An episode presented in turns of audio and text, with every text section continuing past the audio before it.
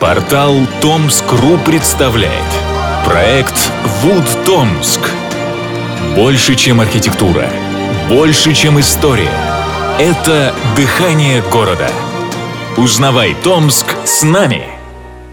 Когда ты спросишь у Томича, в чем отражается атмосфера города, большинство, не задумываясь, ответит в нашей деревянной архитектуре. Сегодня в регионе работает программа по сохранению деревянного зодчества. В список входит 701 объект. Портал Томск.ру в 40 выпусках проекта «Вуд Томск» расскажет о культовых домах города. У каждого здания своя история и душа. У нас вы сможете прочитать их историю, послушать подкаст, посмотреть фото и увидеть томские кружева в уникальных скетчах художника. Мы делаем вклад в сохранение памяти и рассказываем о любви к своему городу. Двухэтажный дом в стиле модерн на улице Кузнецова, 30 построен в начале 20 века. Автор проекта неизвестен. Дом многоквартирный проектировался архитектором Викентием Маржешком по индивидуальному заказу заказу Марии Петровны Карболовой. Двухэтажный дом знаменит жильцами. В 20 веке здесь жили строитель первой в СССР ионостанции Владимир Кисельных, создатель первой в мире АЭС Андрей Красин и выдающийся композитор Эдисон Денисов.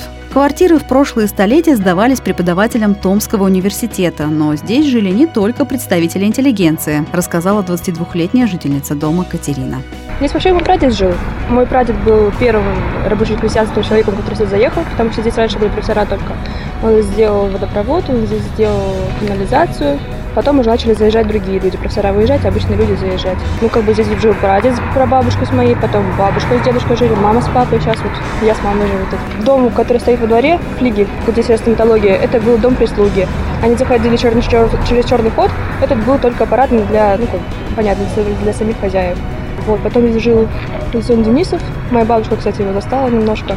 Слышала, как он играет. Эдисон Денисов родился в 1929 году и до 1951 года жил в доме на Кузнецова 30. Отец будущего композитора был радиофизиком, мать – главврачом туберкулезного диспансера. По воспоминаниям композитора, отца видел мало, он был полностью погружен в работу и постоянно ездил в командировки. Музыкой Эдисон интересовался с детства, научился играть на гитаре и мандолине. В Томске окончил физико-математический факультет Томского университета и музыкальное училище. В 1951 году поступил в Московскую консерваторию, окончил которую через пять лет.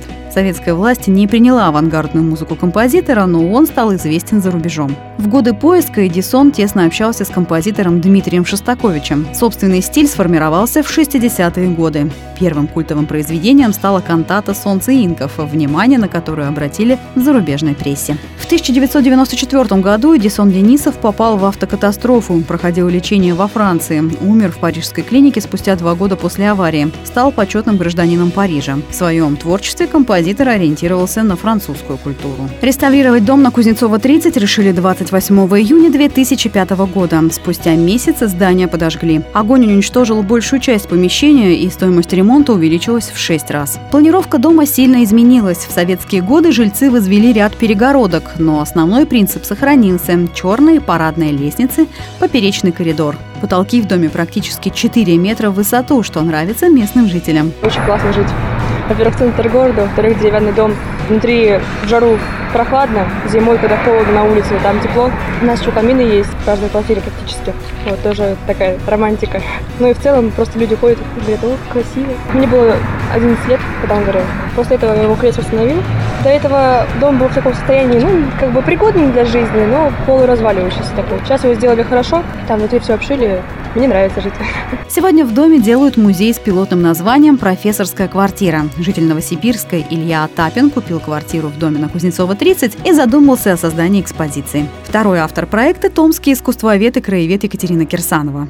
Основная задумка – воссоздать быт профессорской квартиры начала 20-го столетия. Мы реконструировали вот в этой части, которая будет как раз музейная часть пространства, три комнаты. Первая комната, которая нас встречает, это гостиная удобные кресла, вот эта вот атаманка, которая одновременно могла потом разбираться и становиться такой кроваткой. То есть могли гости дополнительно иметь такое, приехавшие погостить к профессору, такое спальное место в гостиной.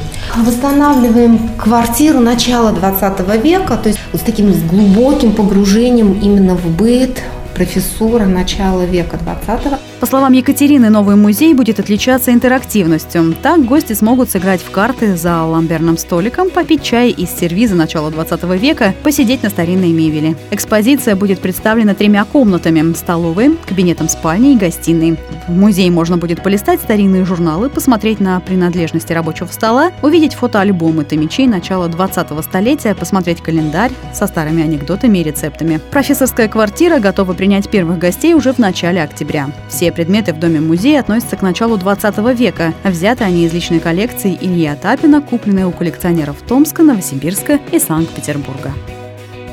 История одного дома –